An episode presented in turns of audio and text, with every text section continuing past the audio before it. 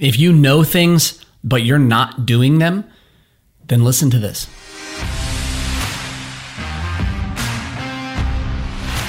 What is conceptual is useful if it gets you in to something functional. I'm going to call some of you out here today because this needs to be said and you may need to hear it. Reading, thinking, watching, and talking about things tricks people into believing they understand things they aren't even doing. They're stuck in the conceptual without skill in the functional. A conceptual idea reads great in a book, but you aren't doing it. A conceptual principle sounds great in a quote, but it doesn't guide your day-to-day actions. A functional action gets done. You do it. You observe the impact, you assess it, and you improve it based on the real outcomes it produces and you produce. Functional principles drive personal behavior, not conceptual ones.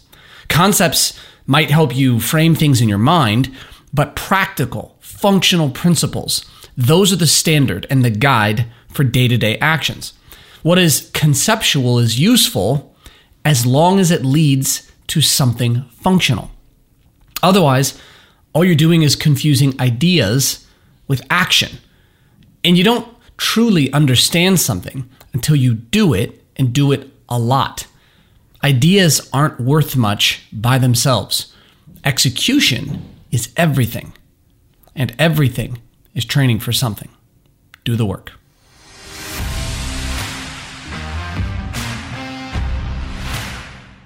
Hey everybody, I want to interject here for thirty quick seconds and tell you about the Daily Discipline community.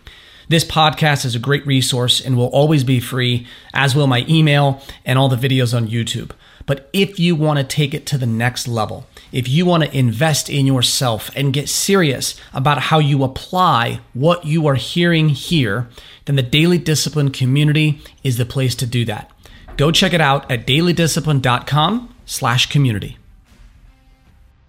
Real quick, before we sign off, listening and subscribing to this podcast, it demonstrates your confidence in us to bring you meaningful content every day and your confidence in me personally.